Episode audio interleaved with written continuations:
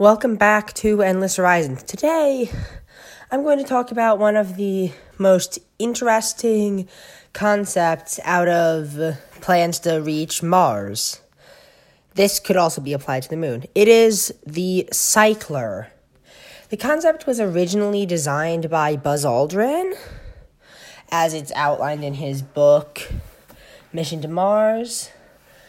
However, it's an incredibly interesting concept how it would work is it would be a large construct built in space placed on a trajectory where it would travel constantly between like Earth and the moon, for example, or Earth and Mars. By doing this, we could essentially set up a system where all you would need to do would, was fly the spaceship to the cycler passing by and then you could just ride its momentum to get to your destination.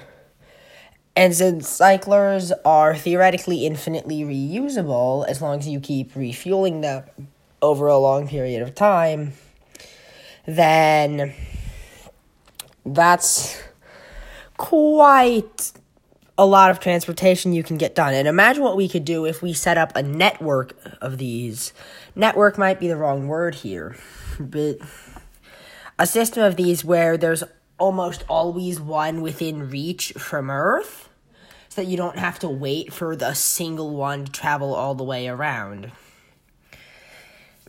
How this could change space travel would be huge. We would no longer need massive rockets to fly to Mars or to the moon. We could fly into Earth orbit and dock with it as it passed by. Docking with it does bring its own challenges, and there are other designs besides Buzz Aldrin's original one that put forth different plans. However, those designs also take more time to reach Mars, so that is a positives and negatives. And the pros of making cyclers is this you have a reusable system of transportation in space. However, the con is you have to assemble these on orbit. You can't launch them up from Earth. They have to be big enough and safe enough to keep humans alive on them for months at a time.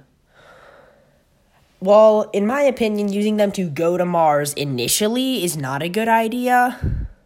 Because what happens if it fails? Using it as infrastructure after we've already made established a presence on Mars is much better.